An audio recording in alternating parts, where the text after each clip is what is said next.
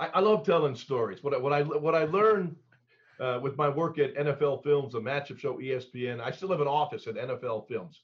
And, and my, my partner, Jason Jones, uh, my business manager, does all this work for me and research work, you know, uh, over at N F L Films.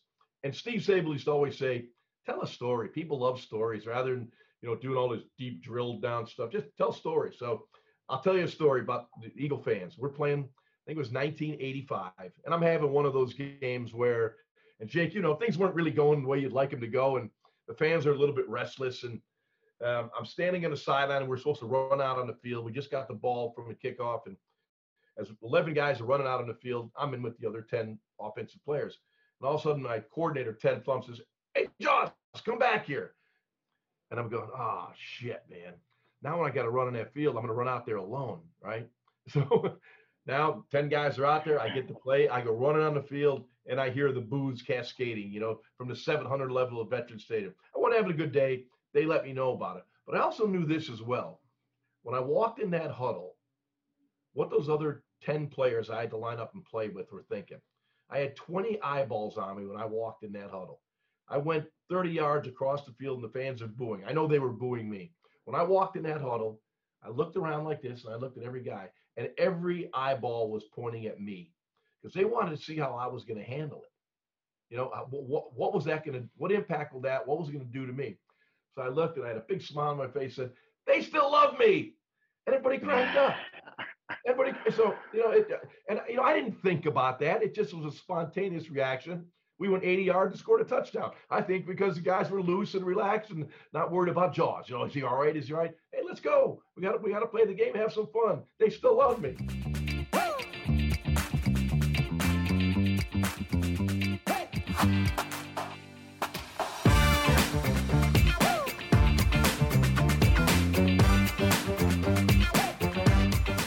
Welcome to ninety percent Mental and the In and Out of the Pocket podcast series with All-Pro quarterback Jake the Snake Plummer and mental performance coach Grant Parr, where the mental game is discussed and discovered by the best quarterbacks and offensive-minded professionals in the business. From overcoming adversity, celebrating mental wins, to actionable mental skill strategies and more, you'll learn how to mentally navigate in and out of the pocket. Today in the Pocket, Jake and Grant sit down with former N F L quarterback Ron Jaworski to talk about how he developed his competitive mindset that allowed him to compete for seventeen years in the N F L. Ron shares intimate stories about how Dick Vermeil's coaching style was critical to his success and how important it is to be prepared for the unexpected. Tune in and hear these three quarterbacks talk about the mental game and what it takes to compete at an elite level.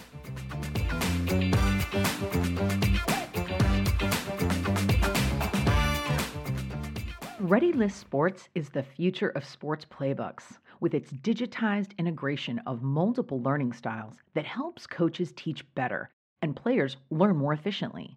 Engineered by former professional quarterbacks, ReadyList Sports' revolutionary play drawing tool will save coaches countless hours creating plays. ReadyList Sports also provides the players accessibility to study their playbooks using the ReadyList Sports app for iOS and Android. It's like having the playbook in your pocket. The best part of ReadyList are the auto-generated tests the players take after studying that help ensure retention of your plays. Now let's all huddle up and go visit ready list sports dot com.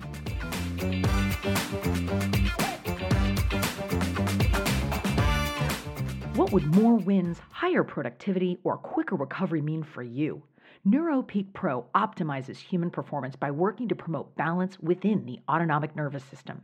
Used by the world's elite athletes, this training program is now available to you at home. Cutting-edge neuroscience and technology allows you to strengthen your brain remotely, anytime, anywhere. Schedule your evaluation and get started with your brain training today. Visit NeuroPeak Pro and receive a ten percent discount by using the promo code Grant Parr.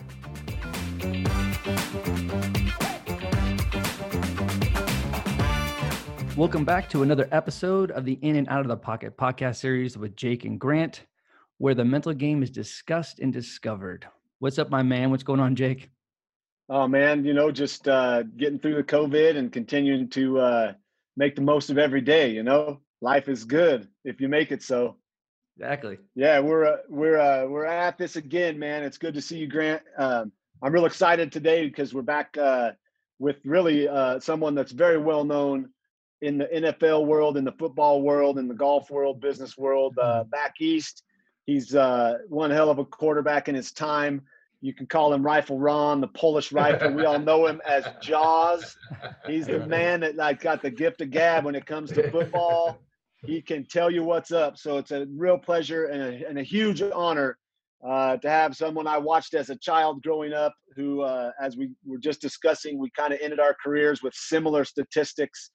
And, uh, you know, one hell of a quarterback, a great guy. Anybody I asked, uh, they love Jaws. So, hey, Jaws, welcome to In and Out of the Pocket with Grant Parr and Jake Plummer. We're so happy to have you as a guest today. Hey, Jake, great to be with you, and uh, Grant uh, with you as well. And, you know, our, our paths crossed many times. I was uh, doing television work, and we never crossed as competitors on the field. Obviously, I was a tad older than you. Uh, uh, but uh, I, I still remember the first time I ran you. I think it was down at the um, – down in Florida at the College Football Award Show, uh, where we spent yeah. some time together down there, and obviously followed your great career that you had, uh, you know, with the Cardinals and the Broncos. So uh, it's good to be with you and uh, talking ball, man. That's what I love to do. Well, we're going to get into it, man. We kind of like we like to uh, address in the pocket, you know, where you go through as a quarterback, mental side of things, uh, how to adapt to challenges. But then we're going to bounce out of the pocket too, because you know me. You know, I couldn't stand in that pocket all day long. And you yourself also, man, when the pocket breaks down, how do you react? We get to get a little taste of what the real Jaws is like out of the pocket, but we'll save that for later. Um, I got to start out with just, uh, you know, your career and how, how you started in L A. You were a second round pick. Um, didn't go as well as you wanted there, but then you got to Philadelphia. And I know every player, no matter how good you are, how much you work, you come across influential coaches. I have to start with this because he was, to me, one of the greatest coaches of all time. But what did you learn playing for a coach like Dick Vermeil that you've been able to carry on through life? Some of the most important lessons. Yeah, it, it's funny to start out with, with, with Coach Vermeil, Jake, because he's still like a father to me. Um, you know, I mean, he was hard. He was tough. He was demanding. And I guess that's what parents do, right? They, they you know, they, they, they mold us as people. And Dick Vermeil was, was that guy to me. You know, my my my dad had passed away uh, my sophomore year in college, and you know, I, I guess as a, as a young person, you kind of get lost along the way. And not that I was lost, but I didn't have that father figure. My my mom was phenomenal, uh, an unbelievable lady, but she wasn't my dad. Uh, she wasn't the, the the hardcore tough person that that every young person needs. And uh, I got to know Dick Vermeil actually in nineteen seventy-three when you mentioned. Uh, the L A Rams, who drafted me in, in, in the second round, and Dick Vermeil was the running backs coach with the Rams. That's the first time we had hooked up, not when I came to Philadelphia. Uh, that's kind of a, the reason I ended up in Philadelphia, because he knew what I could do. Now, I wasn't even playing in nineteen seventy-three. I was on the Rams roster, but John Hadel and James Harris were there. I was the third string quarterback, and you know I saw zero action that year, but Dick Vermeil saw me on the practice field. He knew the talent that I had, and three years later when he got the Eagles job, he traded for me. So uh, that's where that relationship started. And and and Dick coached me hard. Uh, and to this day, he's always coaching me. You know, had, coaches never stop coaching. But but yeah. that guy was. That, that, I mean, he, if you look at someone that is, you know, really uh, a person we're, we really respect, and they're responsible for our success, for me, it would be Dick Vermeil. You know, Ron, I want to talk a little bit about uh, Coach Vermeil, because when we talk about transformational coaching, to me, he's that one of those coaches that stands out on um, kind of has that perspective of coaching the heart of the athlete. Like, it's not about just football. It's it's about getting to know the person behind the football player. What were some of the cool things you can share with Vermeil um, that he, some of the things that he's done for you, or he had, you know, specific things that he affected you in, in your development? Well, I, I think it was pretty simple. You know, we've always heard the statement, the six P's, you know, piss poor preparation means a piss poor performance. And that was true. And and and with Coach Vermeil, it was always about preparation, being, being prepared for every situation that's going to come up in a ball game. And, and and I think back to the, you know, the, my career started, you know, in the mid seventies, and then, you know, come to Philadelphia, and, and you know, now everything's video and we got all these fancy cut-ups and all that. It was it was all about the film study, Jake. And it, as you guys as quarterbacks, you know, it's that preparation. So when you get in a ball game, there is nothing that surprises you. And if you prepare properly, you study properly, you have a better chance for success, from that pre-snap read when you break the huddle to once the ball is snapped and where you go with the football, your protections, your routes, your adjustments, all those things. I've always felt, and I turned into a post-playing career at N F L Films and E S P N with breaking down coaching tape, because that gave me the edge. You know, Jake, maybe you had an edge because you could run. You know, I was a I was a statue in the pocket. You know, I wasn't one of those guys, you know. But I, I felt I'm going to beat you mentally. And no matter what it took, I was going to find a way to beat you. And how was I going to get that edge? You know, you guys talk about that edge that you need to be successful. Because the, the fine line between success and failure in the N F L is like that. I mean, it is it is so minute.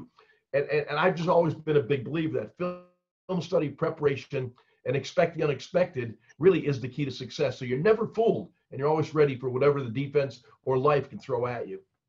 Great point there. You know, Coach Vermeil, and, and the, the fact that he is, you know, one of the greatest coaches of all time. Um, all good coaches, I think, for me, at least my experience, they gave me the leash that I needed to be who I was, uh, to be the leader that I was, to approach, you know, practice, weight room, whatever it was. They kind of gave me that leash, but they also were there to guide me. Like you said, he's still guiding you today. Give us a little bit of a glimpse of uh, the early on, the, the Jaws back in the day in Philly, when, you know, in eighty, you had a hell of a year. You guys, you lost in the Super Bowl. But what was your leadership style? Because as a quarterback, we both know, I mean, we're, we can be the best in the world. It's the guys around you and how they relate to you, and if you can keep bring the best out of them. So what were some of your things you would do to uh, endear yourself to those guys so they'd want to, you know, fight and block the train for you that was coming at your head? Yeah, uh, I, I think the work ethic starts out as number one, Jake, as you yeah. know, and Grant, you know, you played the position. You have to be the first guy in and the last guy out. And, you know, we hear that about everybody. We hear that. Oh, he's the first guy in, he's the last guy. You know what? That's B S. We know that. I, I'm telling you, I, you know, when I was doing Monday Night Football, and you get a chance to really kind of look behind the curtain of great coaches and Andy Reid and Bill Belichick, when you spend three days with that team in preparation for a Monday Night Football game, you learn and you talk to people. And and and, and I found out there are a lot of guys that say, oh, yeah, my quarterback's the first guy in, the last guy out. That's not, not right. You start talking to players, uh, this guy's shown up ten minutes before the meeting. So everyone says that, but eventually you, every, it, it thins itself out, and those guys that are weak get weeded out. So, yeah. you know, that that's I've always felt, you know, I had to be that cheerleader kind of guy, the hardest worker on the team, the tempo setter on the team, guy that's studying the tape, guy that's in the meeting room, guy that's taking the notes, all those things. Jake, you know, you've been in those meeting rooms. How many? Sometimes you got to tell you, hey, pick up your pencil, write this down. Wake you up. Know? They're leaning Wake back up. in the chair, you know, the guy leaning against up. the wall, you know. Hey, man, I don't want you to miss that blitz. Pay attention. And, you know, yeah, running back coaches up there on blitz pickup period. So, you know, I kind of was a guy that wanted to hold people accountable. And and I had to do that. But when I came to Philly, it's nineteen seventy-seven. The Eagles hadn't been in the playoffs in seventeen years. I mean, we were a bad football team. It was run bad for a long period of time. And there was a game, and, you know, there were some games where the fans kind of got on me a little bit. You know, you hear about fifty thousand people booing. You know, you know when, that, when that happens, you know, you hear it. So we're playing a game, and, it, and N F L Films still has this uh, uh, documented and over at N F L Films. Coach Mills wired, one of those N F L Films wires, and he goes, Ronnie, get over here. Get over here. And the fans are, you know, they're, they're booing, right? I mean, change. You know, Jake, Grant, you know, if, if the coach doesn't put his arm around you and tell him you're his guy, there's always that little doubt in your mind. From, that really resonated with me. When the coach says, you're my guy, those fans aren't going to change the quarterback here. If there's only one person who can change the quarterback, and that's me. And that meant a lot to me, that he had the faith and confidence yeah. in me. And literally from that point on, I said, you know, this guy's got my back. You know, he he believes in me. And and that kind of turned the light on. Wow. Wow, that's awesome, man. I love that. I love that. You know, I do want to get into preparation, but there, there's something that I didn't have a chance to share this with you uh, before the show, Ron. But, you know, with my thirteen-year career as a quarterback, it literally started when I was six years old. My very, very first exposure was the Super Bowl game against the Raiders. That was the first time I can recall what professional football was, and you were a part of that experience. So when you think about preparation, did you have a routine that would get you locked in before the games and going to that Super Bowl game? Did you how to prepare differently, you know, to deal with all the emotions and distractions and the hype of the Super Bowl? It, it, it's very difficult, um, but we were a, a, a team that was really focused. You know, we didn't win the Super Bowl, but it wasn't because uh, Vermeil worked you too hard. You guys, you know, didn't have enough time off. You didn't enjoy New Orleans. The Raiders are out partying. That's why you guys lost. Oh, come on. You know, everyone's got, you know, they outplayed us in that given, on that given day. We beat them in the regular season. The night before at our, our team meeting, and you guys know those team meeting, and it's a chance to talk if you want. Dick Vermeil ended that speech with, and this tomorrow night as the world champions. That we we felt we were going to win the football game. And that's because we felt we were prepared. We were a hardworking, overachieving team. That that's who we were. We were a bunch of street fighters, you know. That that was how our, our team was built. We didn't have a bunch of number one draft choices that dominated. We were a bunch of guys that were going to give it everything we had laid on the line. Uh, so we lost the game. It didn't it, it, certainly. This day, I still feel bad about it. Uh, didn't win the Super Bowl ring, but I got one now because uh, I was on the committee that hired Doug Peterson. So with yeah. Doug Peterson and Eagles winning a Super Bowl. But it, it, it's hard to get there. It's hard to win. It's difficult.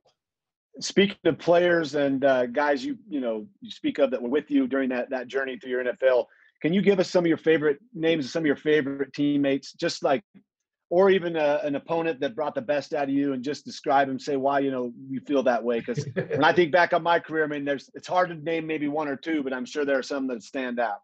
Yeah, it, it, it's kind of funny, Jake, and, and, and, you know, people ask about the, the, the memories, you know, what are the yeah. great memories? You get it all the time. Grant, you bring it up. What, what do you remember? And, you know, the touchdown passes, yeah, there were some, you know, beautiful ones. There was playoff victories. There was a N F L record ninety-nine yard touchdown pass to Mike Cook. All those things are not, I'm not uh, discounting them, but when people ask me that question, I don't I say my teammates and the coaches. There's, there's this, you guys know this. There's a special bond in a football team.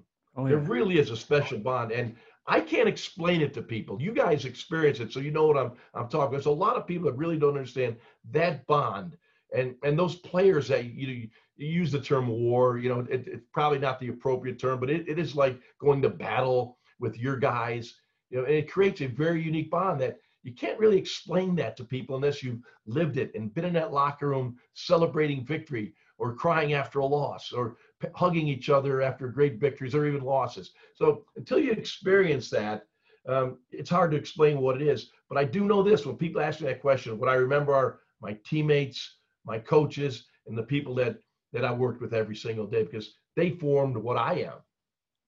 Wow. Are there any guys that really stand out? Any teammates that just, you know, you looked up to or, or, or were definitely inspiring? I know I played with a guy like Aeneas Williams. I mean, you know, I mean, how can you really count yourself when you stack yourself up as a man and you look at Aeneas, you go like, oh God, I still got a lot of work to do. Yeah, are there any guys that just too. really were, were that, that influential in your life and, and really stand out? It, it, it's kind of funny. I, I I always kind of matriculated to the offensive line. You know, they were kind of, you know, you know those guys. Yeah. You know, they're, oh, yeah. they're the grunts, man. You know, the old line guys, you know. Yeah, the fat backs. That, that, that's, and they're the most level, for the most, at least in my era, they were the most level-headed. Keep the media oh, yeah. away. I don't want to talk to anybody. I just want to play ball, you know, and, and, and go drink some beer on Thursday at Attitude Adjustment, you know. That's, yes, yeah, yes. I, I, I kind of like always kind of hang, was hanging out with the offensive linemen all the time. And, and maybe just a little, a little side story. In Philadelphia, in that in that era, the Phillies, the baseball team, and and and the Eagles, obviously the football team, shared kind of the same shower facility, sauna, whirlpool, blah blah blah. And Pete Rose was on on uh, on the Phillies at the time. And when, when our seasons overlapped, Pete spent more time in our locker room than I think the Phillies locker room. And he always hung around the big uglies down That's there, cool. the offensive line. You know, he was one of those guys. And Pete's a street guy. I'm, I'm a kid that grew up in a steel town, you know, Lackawanna, New York. Everyone worked at Bethlehem Steel, and that's what they did. Offensive linemen, you know, they're they're the kind of grisly kind of players, those kinds of guys. So Pete would hang out there. I'd hang out. We just loved the offensive linemen. So uh, that's how it was in Philly. Beautiful. It's great. Well, let's let's talk about adversity, because we we've all, as quarterbacks, I mean, you have to handle adversity. And you know, we all know it sucks to throw an interception, fumble, pick six. But when you had to deal with those type of adversities during the game, how did you, how did you get overcome it? How did you wash that from, from your being to get prepared for the next series? amnesia. I think it, it's, an attribute, it's an attribute that a quarterback or any player must have, a particular quarterback. Because when you play the highly competitive National Football League, it is highly competitive. You can lose every game. That's how competitive it is. And you're going to make mistakes. You're going to be embarrassed. You're going to be humiliated. The fans are going to boo you. It's the nature of the job you do. And if you let that bother you, you can't make it in the N F L. You got to develop a thick skin to play the position. So I felt one of the attributes I developed, because, hey, I, at, at younger in my career, I was sensitive to all that stuff. But you develop an alligator skin, and you just forget about it. You got to move on to the next play. Coaches will tell you one play at a time. You can't do anything about the last play. The only thing you control right now is the next play. So that's how you have to focus. And I, I learned that throughout my career, that you just have to forget and move on. If it stayed in the back of your mind and haunted you, you're going to make a lot more mistakes. It's kind of like life when you're, when you're navigating life as far as like day to day. You know, you can't worry about yesterday. And you can't think too, too far into the future. You just got to be in the moment. And it definitely is a lesson learned. You know, let, negative experiences mold us more than the positive experience, I believe. Yeah. How you deal with that adversity. And, and, you know, we've all heard, hey, don't point fingers at anyone, because you know what happens, four point back. Right. You know, so, yeah. you know, hey, mistakes are made, learn from them and move on. Big time. Well, and how was it, you know, as you were growing up through your career? I can only imagine when you talk about alligator skin, playing in Philly, that's a whole different different crowd to play to, especially if you're not performing well. How do you, how do you deal with those distractions? I, I love telling stories. What I, what I, what I learned uh, with my work at N F L Films, a matchup show, E S P N, I still have an office at N F L Films. And, and my, my partner, Jason Jones, uh, my business manager, does all this work for me and research work, you know, uh, over at N F L Films. And Steve Sabol used to always say, tell a story. People love stories rather than, you know, doing all this deep drilled down stuff. Just tell stories. So I'll tell you a story about the Eagle fans. We're playing, I think it was nineteen eighty-five, and I'm having one of those games where, and Jake, you know, things weren't really going the way you'd like them to go, and the fans are a little bit restless, and um, I'm standing on the sideline, and we're supposed to run out on the field. We just got the ball from the kickoff, and as eleven guys are running out on the field, I'm in with the other ten offensive players, and all of a sudden, my coordinator, Ted Flump, says, hey, Josh, come back here, and I'm going, ah, oh, shit, man. Now when I got to run on that field, I'm going to run out there alone, right? So now ten guys are out there. I get to play. I go running on the field, and I hear the boos cascading, you know, from the seven hundred level of Veterans Stadium. I wasn't having a good day. They let me know about it. But I also knew this as well. When I walked in that huddle, what those other ten players I had to line up and play with were thinking. I had twenty eyeballs on me when I walked in that huddle. I went thirty yards across the field, and the fans are booing. I know they were booing me. When I walked in that huddle, I looked around like this, and I looked at every guy, and every eyeball was pointing at me because they wanted to see how I was going to handle it. You know, I, what, what was that going to, what impact will that, what was it going to do to me? So I looked, and I had a big smile on my face and said, they still love me. And everybody cracked up.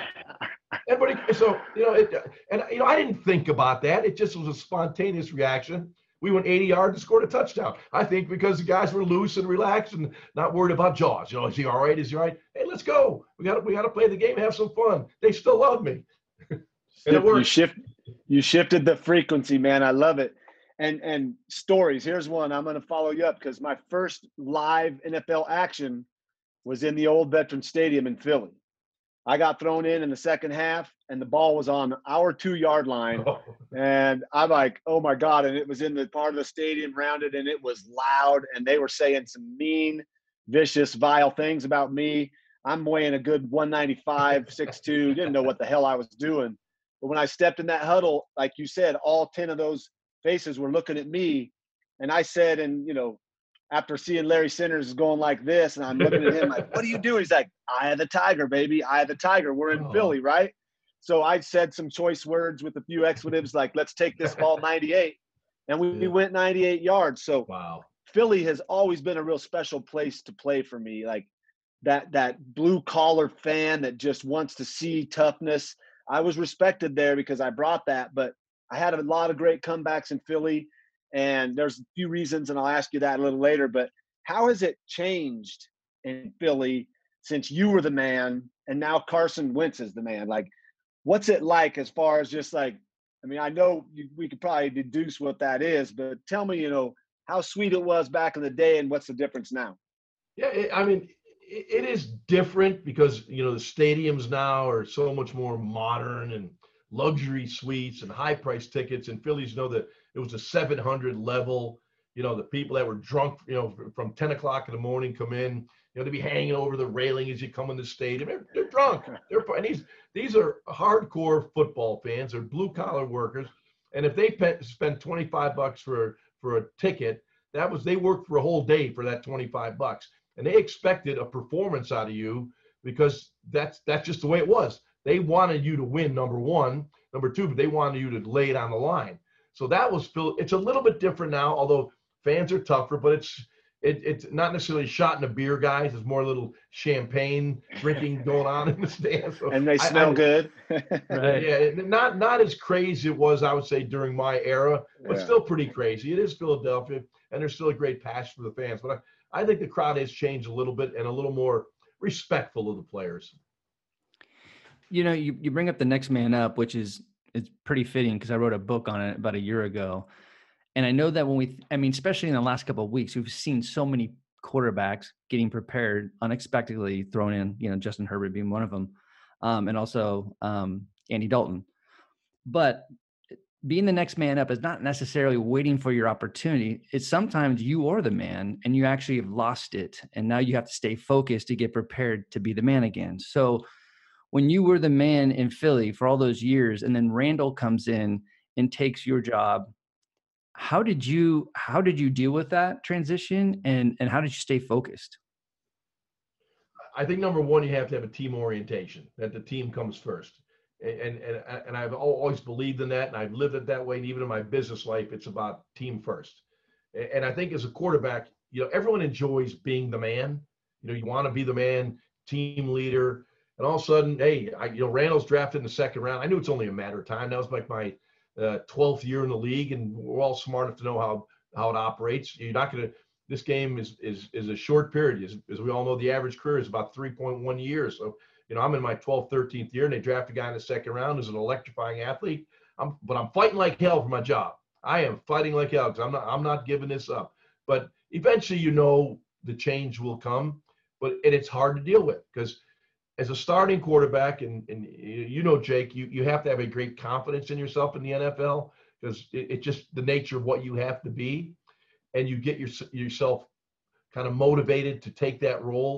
And all of a sudden, you're no longer in that role, and it's hard to turn that switch off and say, all right, now I got to be supportive of, you know, I go to Miami to back up Dan Marino and for a couple of years and a cup of coffee there, and you're kind of hanging out for a paycheck.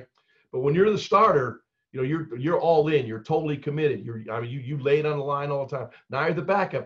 You've got to kind of back away because the last thing you want to do is uh, the selfish and all that sort of thing. So you really got to, from being the guy to like, mm, okay, I'm just gonna be very meek over here now. That was hard for me, and I think it's right. I think it's hard for everybody because I'm an outgoing person. That's I, I'm I'm a cheerleader. I'm all those things. All of a sudden, I was still a cheerleader, but I couldn't cheer for myself.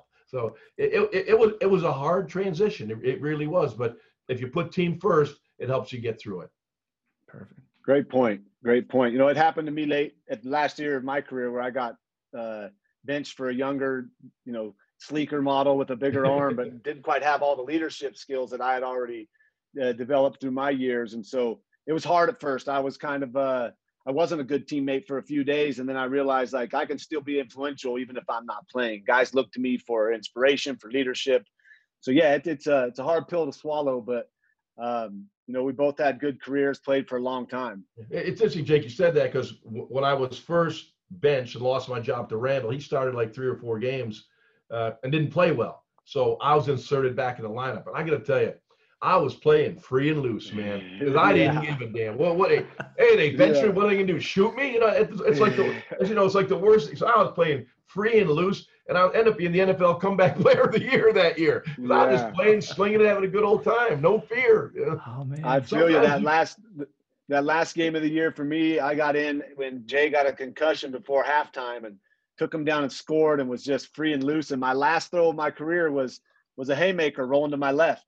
coach said, what were you thinking? I said, I was trying to make a play, coach. That was always my response. Just trying to make a play. Trying to make a That's play. That's what we're here to do, right? I love it, Jake. And you made a lot I, of it. I tried, man. I got a, I got a little question that may throw you off, but this is from my, my weirdo brother, who's just a mad, crazy sports fan. Uh, he's watched every game uh, ever known to man in any sport, but his question is about the evolution of the game of football. And, you know, it always starts at the lower levels and trickles up to the N F L, but why don't we see more innovation from coaches in the N F L? You know, think about a backfield that would be full of, say, just for, for hypothetical purposes, Vince Young, Cordell Stewart, and Taysom Hill. And they lateral, they throw, they run, they block. They can all do so much. Will we see that, or are we shifting towards that with guys like Kyler Murray, Jalen Hurts now getting an opportunity? But these guys were passed over in the past. Do you ever see this happening, and why is there a lack of real evolution in the, at the top? I, I, I would disagree that there isn't uh, that evolution. In fact, okay. I wrote a book. If you get a chance, read my book, seven seven games that changed the game of the N F L. And and I, I okay. took specific games going back to the early sixties to Bill Belichick's uh, uh, win against Mike Martz's offense in the Super Bowl. And I talked about the evolution of the game, because we talk about stuff now. And I, I did a Patriots-Chargers breakdown. I found this film at a museum in New England, a film of a game between the Patriots and the Chargers, and Sid Gilman and what he did with, with, yeah. with the passing game. And so I'm looking at this tape. I think it was nineteen sixty-three was, was the game. And there was a defensive end named Larry Eisenhower. And Larry Eisenhower took two steps forward and dropped into coverage. I, I quite honestly, I was shocked, because I was led to believe that, oh, they just line up at three yards in a cloud of dust. There was innovation back in the early days. You know, that became a zone blitz a little later that Buddy Ryan made famous, and all those types of schemes by dropping defensive linemen out. But sometimes we forget about the history. We don't study the game and research the game. But a lot of this stuff was done. And, and, and I think right now we're seeing the next evolution of the game. And I think, number one, the rules have allowed it.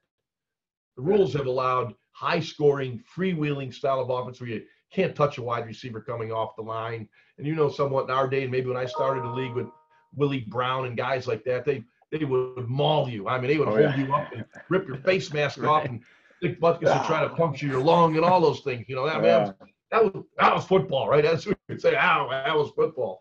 Um, you can't do that stuff anymore. I mean, you, you, you put a fingernail on a guy that's thrown the flag for pass interference. It's it's gotten way out of control, I think. Yeah. Man, yeah. I played a different game. You played a different game. The game is different different now. You have to adapt and adjust. And now I'm seeing four and five wide receivers on the field, quarterbacks in shotgun, you know, zinging it, slinging it, doing all these crazy things, and scoring's up on a, you know, at a level it's never been before. So I think we're seeing that. I think we're seeing create creativity and innovative coaches and doing things differently. I'm not sure it's making the game better, but it's making it more high scoring. It's almost like like an arena football game now, for you get a stop in an arena league game, you win, you know? Exactly. Well, I got, I got one quick question before we, I um, guess we're going to get into out of the pocket questions, right? Right, Jake? There it is. Yes, let's go for it, it, Grant. I'm ready. Um, yeah. Well, before we get into it, I just, I love asking this question, because as quarterbacks, we know what it feels to be, you know, in the zone, and just, you know, when the ball comes off our hand, every, just, the feel of throwing a perfect pass. So how would you describe, in one word, you're in the pocket, pocket moves around, you're moving up in the pocket, and you throw this beautiful, just over the shoulder in the corner of the end zone touchdown. How would you describe that experience in one word? Exhilarating. Aha. Mm-hmm. Sure is. Very nice. Yeah, that's the one word. Now I'll embellish it, because it may happen that one time at that one moment, but you know you've worked on it a thousand times. In the offseason, making that throw, in practice, making that throw. You may work on it a thousand times just for that one opportunity. And when you're successful with it, you go, ah, that is exhilarating.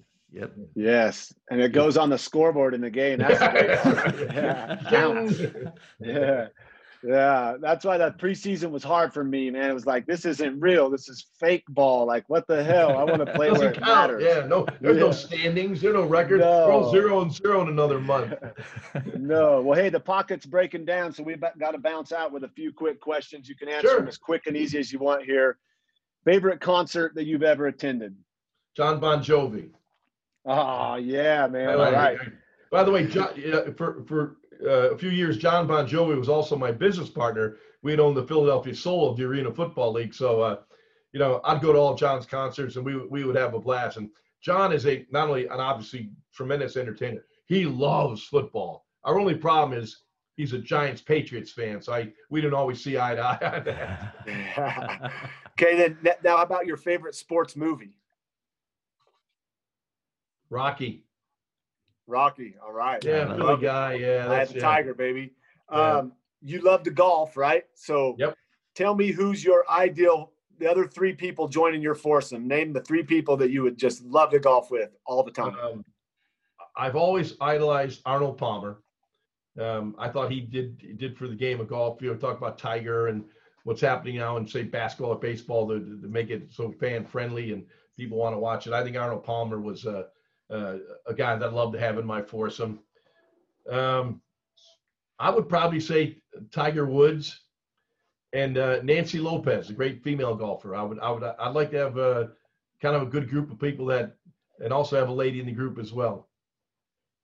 Very nice, very nice. Okay, next question. Uh, people ask me why why you had such success in Philly, coming from behind, doing this and that. I said it was the cheesesteak sandwich. Every night before game, we go down to, to Pat's. But there's Pat's, and then across the street, I think, is Andy's, right? Gino's. So what? Which one did you Gino's. go?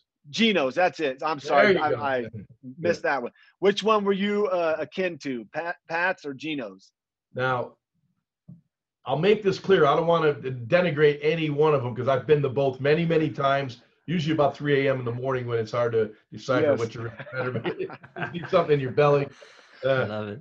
But if you really want to know my feeling, I'll say Gino's. Okay. All right. Well, I would go to Pat's, get two with uh, pregame. That was my pregame meal wit, night before wit, games. Wit, but uh, wit, wit or without, W I T. Wit or without. Yep. Wit. And they get mad if you didn't know, man. You better know your That's order. Right. You're going to get kicked in the ass. All right. Don't mess with South Philly, okay. Jake. No, don't mess with it. I know that. Okay. Two more quick ones. What are your What are your grandchildren? What do they call you? What's their nickname for you? Grand Jaws. Grand Jaws. I love it. There are no other it. Grand Jaws. I, I know that they, no. they monopolize that. That's it. Awesome, man. Okay, the, the last question I got for you. I want you to be Nostradamus for us and take us twenty years from now. What's football going to be like? What will we be watching? Uh, I know you may be right or wrong on this, but tell me what you think. Well, I've seen, you know, forty years of change in the N F L. And, and I think uh, there'll be big changes in, in the next twenty. Uh, I think you'll see probably lighter players, faster players. Um, the passing game will be absolutely paramount. I, I don't know how much running will actually take place in the future of the N F L. I think it's going to be a passing league because fans like the excitement of the passing game, uh, like we all do as quarterbacks and right. talking about it right now. But I, but I think you see lighter players, more high-scoring games, and a lot more passing. Cool. Cool. I like it. Well, I have one question. Grant. I have one more – just one question. Bring it on, Grant. So if you were to transform yourself into today's quarterback, any starting quarterback, who would that be? And what coach would you want to play for that is current right now? If I had a, a, a quarterback that I would have liked to play the game like, it'd be Peyton Manning. Uh, Peyton Manning, even a Drew Brees. Guys that, that were cerebral and understand the game. And I don't think neither of those guys have great physical talent. Like, yet they're, you know, first ballot Hall of Famers and great players because they worked their ass off to get good. Mm-hmm. I mean, they just they just committed themselves. And and and you guys know if you're gonna be if you're gonna be great at the quarterback position, it's not playing great on Sunday. It's all those other days where you put the time in to get better, study the tape, lift those weights, all the things that you have to do, you know, to, to show up on Sunday and look good. There's a lot of time that puts in. And guys like Peyton and Drew Brees, and there are others. I don't want to just, you know, discount other players, but those two guys stand out to me as overachievers, guys that took their God-given talent and just made it so much better. So I, I would say those two guys. And actually, um, a coach – that's an interesting question, but I, I I I would probably, not because they're the defending world champions, but I know this guy very well, Andy Reid. Yeah. And and Andy just has a way with people, And you would think Andy, in his, at his age right now, would be kind of an old school, pound the rock kind of guy, mixing the play action, a little old school football. He's the most creative coach in the business right now. So I love guys that are able to change their thought process, do things differently. And again, maybe it made us, when you asked me about where do I see the game in twenty years, Andy's gone all for speed and certainly had an incredible impact on, on his football team, uh, particularly in the Super Bowl when you can score that fast. So I, I would say Andy Reid would be a guy that just be, be cool to play for. And he seems to have a great, I know him well. He's a great people person, and players love to play for him. And you guys know that's always, a, that's something you don't always hear. They want to play for the guy. They wanted to win at Super Bowl, not yeah for yourself, obviously, but they wanted to win it for Andy Reid. They wanted to get a guy that has two hundred plus wins in the Hall of Fame. So, and they did. Yeah. Good answer. Awesome. Awesome. Well, that's all I have. So I get right bonus there. points. I get bonus points, Jake. you you did great, man. I love it. You know, uh, I think you the two guys you named, Breeze and Manning. I mean, geez, you know, like you said, overachievers. Um, They're amazing. I always marvel at how how slow the game looked for them at times, and how they just knew where to go all the time. But great answers, uh, man. Jaws, we're we're about we're out of time here, man. And I've been it's been a true pleasure to hear you uh, give us your energy and passion, and tell us about some good stuff. We love hearing you on T V. It's great to have you on the podcast. Thank you so much for joining us today. Hey, Jake, so great to be with you, Grant. Yeah. Be with you as well. Let's do it again down the road, man. This was fun. Let's do it. We time would love to, man. Fun. Awesome. All right, be safe, guys, these crazy times. You bet. All right, thanks, Grant, Ron. Jaws, take it easy. You got it. You got it, man. Thank you. See ya. That was great.